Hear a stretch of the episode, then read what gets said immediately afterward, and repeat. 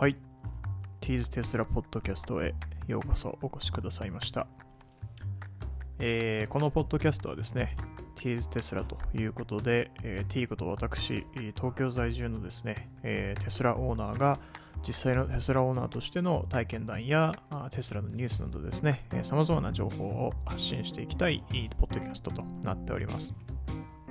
えー、私はですね、えー、テスラの大ファンで、えー、ございますので、テスラファンボーイのバイアスのかかったあ意見が大まかなあポッドキャストというところで、えエンターテインメントとしてですね、え聞いていただければと思います。はい、えー、ではですね、エピソード1ということで、えー、本日ですね、えー、ついに初のエピソードを収録しておりますけども、えー、今日はですね、タイトルにある通りですね、えー、テスラモデル S プラットのですね、話をしていきたいなというふうに思います。えー、モデル S プラットといえばですね、えー、現地時間の6月11日、カリフォルニア時間ですね、えー、に、えー、発表というか、えー、デリバリーがですね、イベントがありましたね。日本時間だと6月12日金曜日のお昼の12時半からですね、イベントがやっていたので、えー、まあ、結構昼間ということでですね、YouTube ライブもイベントのものがあったので、ご覧になった方も多いんじゃないでしょうか。私もですね、えー、仕事のお昼休憩中にですね、見たりしておりましたけども、えー、プラット、非常にかっこいいですね。モデル S プラットということで、えー、非常にかっこいいな、羨ましいな、欲しいなという限りで、ございますけども、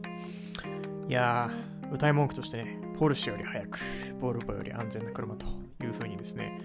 えー、イーロンもイベントで言っておりましたけども、このプラットですね、えー、もうなんか一言で言うと、すごいですよね。あのー、0から60マイル、まあ、約 100km まで1.9秒、まあ、100キロに直すと2.1秒になるのかな。で加速するし、1020馬力を出すですね、えー、モーターが搭載されているし、で、えー、それだけのパワーをですね、出力してもへたらないバッテリーのマネジメントシステムですね、えー、バッテリーをこう冷やしたりだったりとか、えー、モーターの出力が変わらないようにですね、パワフルに作れたりだったりとか、非常にテスラのエンジニアリング力が出ている車の集大成という感じがいたします。えー、プラットモデル S のね、えー、イベントで、まあ、イーロンが言ってましたけども、えー、電気自動車がいい車なだけじゃダメなんだと。電気自動車がベストな車なんだと。電気自動車、エンジン車、ガソリン車、関係なく電気自動車がこの世で一番ベストな車なんだということを証明するために、プラットを作ってきたというふうに言ってましたね。まあ、実際にですね、えー、0から60マイル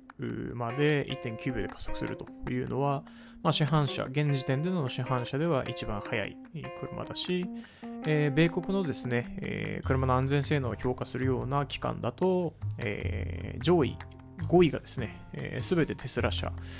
で、プラットモデル3は、あプラットモデル S はモデル3に次いで、えー、2位の安全性能を誇っているというようなグラフが出ておりましたので、まあ、実際にですね、えー、今現在世の中に売っ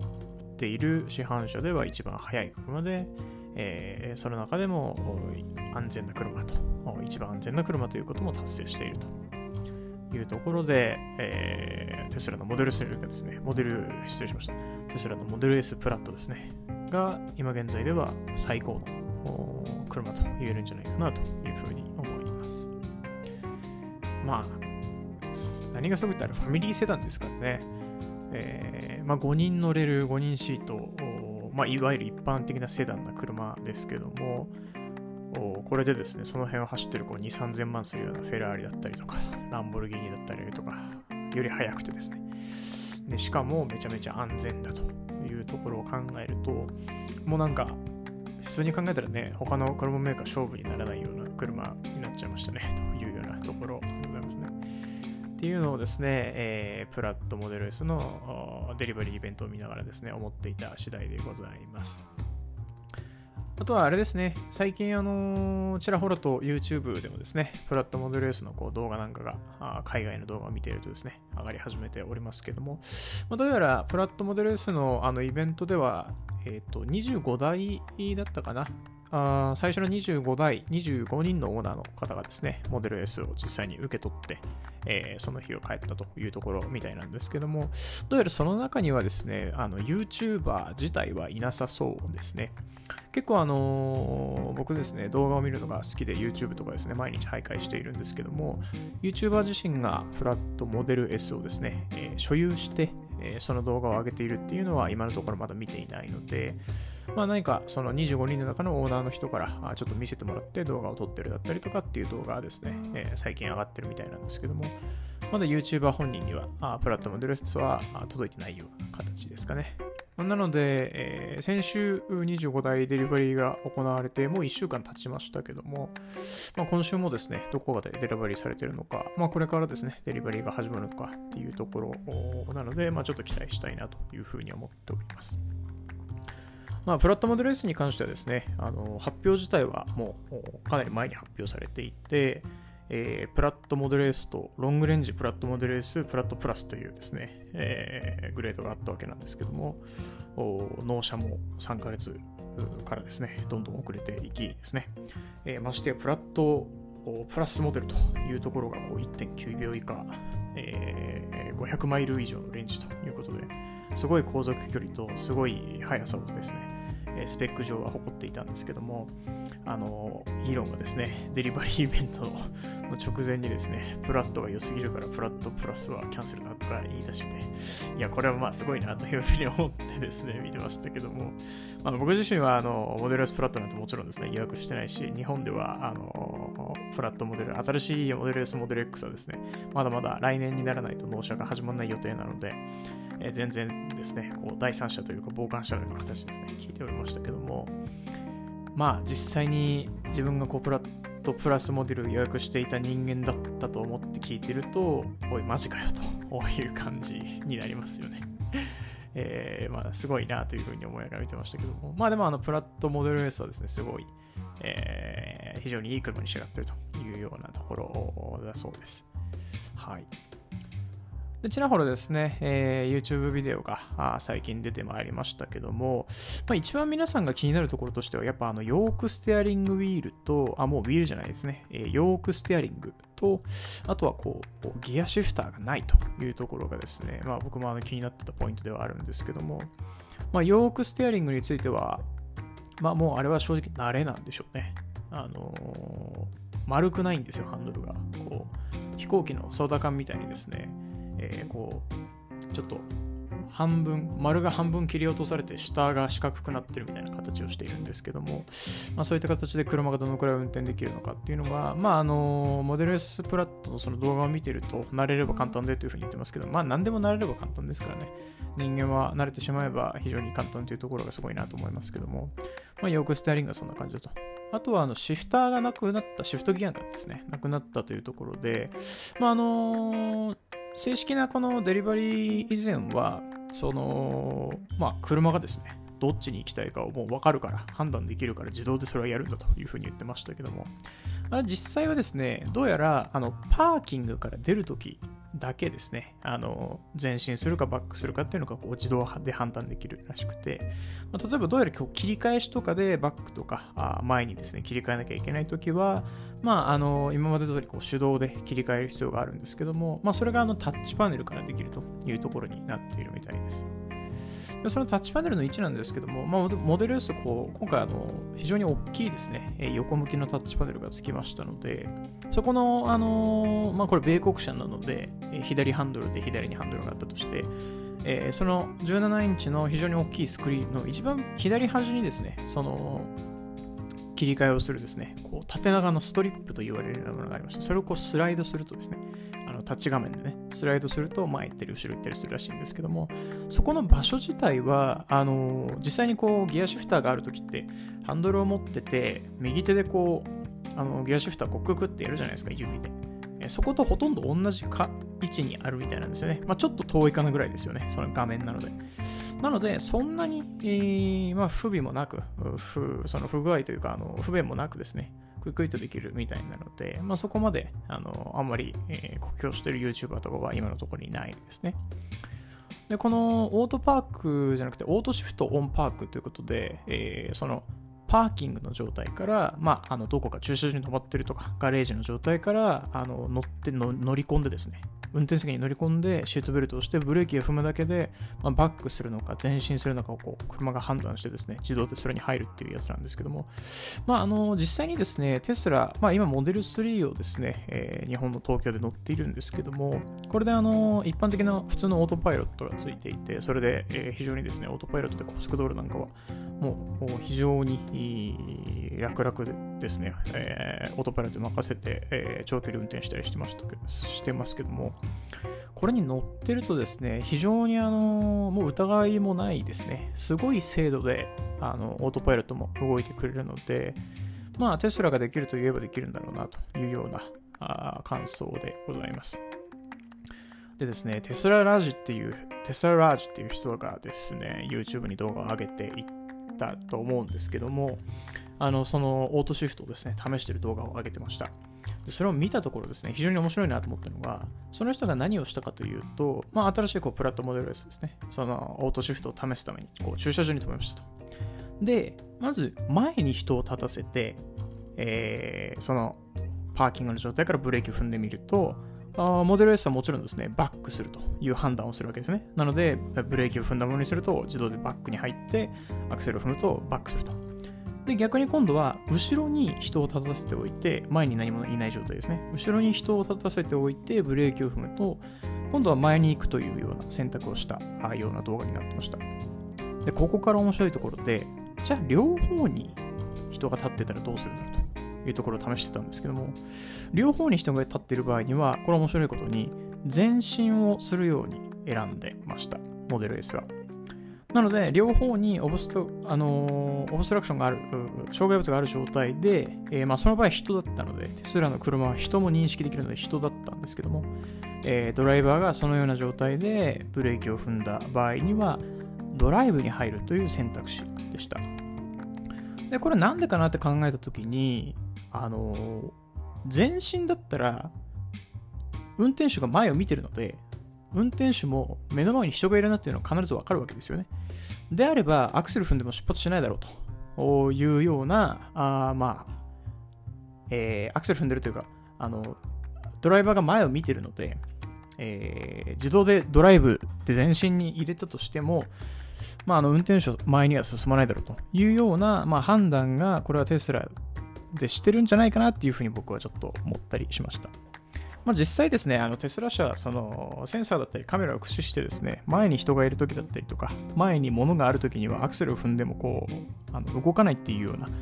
あ防止する機能もありますので、まあ、実際その状態で思いっきりアクセルを踏んでもですね、どうせ勝手に止まるんだろうなというふうに見てましたけども、まあ、そういった判断をするのは結構面白いなというふうに思っております。はい。というわけでですね、えー、プラットモデルスに関して、まあ、YouTube の動画だったりですね、えー、見てちょっとつらつらと感想を述べてきたんですけども、まあ、あとはですね、プラットモデルス、その、あのー、テスララジさんはですね、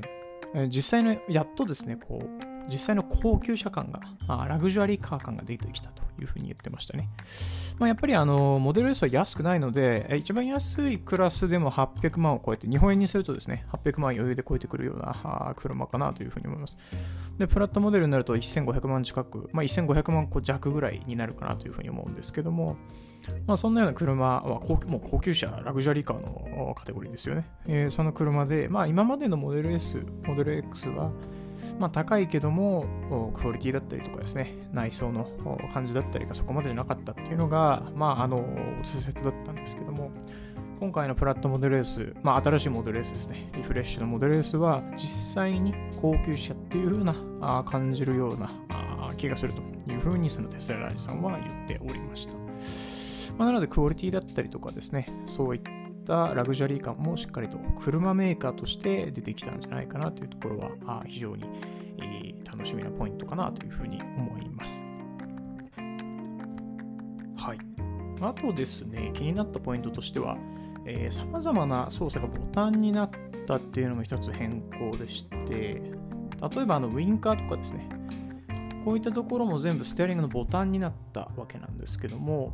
あのボタンはですね、どうやら物理的なボタンではなくてですね、あの iPhone のこう画面をこうグッと押すとですね、ブルってなると思うんですけども、ハプティックタッチと言ってですね、こう、本物のボタンじゃないんだけども、押すとボタンのように感じると、バイブレーションするようなテクノロジーになってるみたいですね。まあ、なので、あのまあ、どうなんだっていうようなあまあ、賛否両論あると思うんですけども、Apple の iPhone がですね、あの精度で、えー、ボタンできてくるので、まあ、別にテスラだって同じことをすれば、あ動かないボタンでも本物のボタンのように感じられるっていうことで、まあ、全然問題ないんじゃないかなというふうに思ってます。あとは例えばこうモデル S じゃなくてモデル3とかね、えー、今乗ってる方はわかると思うんですけどこうドア開けるのもボタンなんですよね。ドア開けるボタンを押してこう押すような感じでドアを開けるんですけども、あれはあの今の現行のモデル3、モデル Y だとですね、本物のボタンなんですよ。物理的なボタンなんですけども、新しいモデルスは同じような機構を採用しているけども、そこもそのハプティックタッチのキャパシティボタンということで、本物のボタンではない、あの実際にはこうグッてへこまないんですけども、押すと、えー、こうブルッとですね、ボタンのような感覚で開けることができるというようなものになっているらしいです。まあ、なのでですね、こういった細かいところにもですね、えー、まあ、車というものでありますけども、最新のテクノロジーをですね、搭載してきたような、あもう技術力をですね、えー、惜しみなく突き込んだようなあ車になってるんじゃないかなというふうに思いました。でですね、まあ、実際問題ですね、モデル S プラット、まあ、1500万だったりとかですね、800万を超えるような車って考えるとですね、まあ、夢のまた夢のような車になりますけども、まあ、実際にですね、これ日本で欲しいなと思っても買えるのかっていうところなんですけども、まあ、金銭的な話は置いといたとしてですよ、お金があったとして、で、テスラの一つのですね、ネックっていうところはですね、サイズなんですよね。あのー、でかいんですよ。あれ、アメリカの車なので、やっぱりですね、サイズのこうスケールがですね、違うんですよね。普通のセダンだと思ってたとしてもですね、えー、モデル S かなりでかくてですね、モデル3でもかなり大きい方になってくるので、特にあの東京のど真ん中、僕はあの東京のど真ん中に住んでるんですけども、東京のど真ん中だとだいぶもう駐車場を探すのも大変でしたし、モデル3でですよ。駐車場を探すのも大変でしたし、狭い道走るのも嫌ですし、こういったことを考えると、まあ、ちょっとモデル S ね、あのもう少し広いようなところだったら日本でもいいかもしれないですけども、東京都心で乗るのはちょっと窮屈かなというふうに正直思いますね。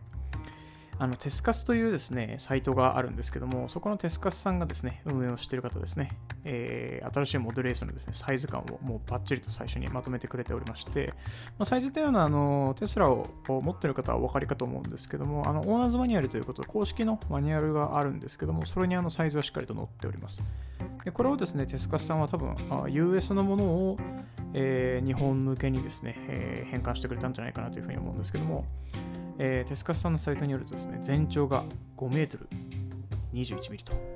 うことで、5メートル2センチを超えてきました。5メートルを超えてきました。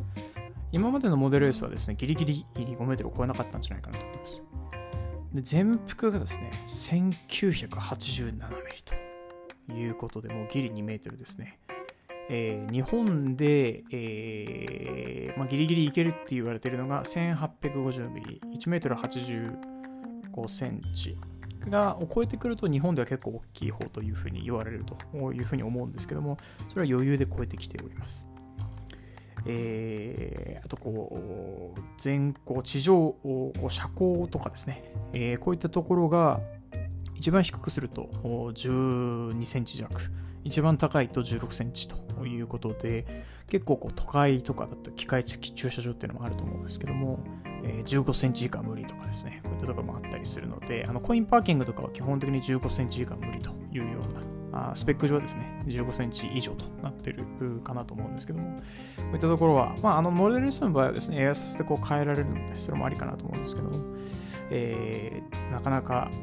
日本ではですね、ちょっと気を使って乗るような車のサイズになってるかなというところになってまいります。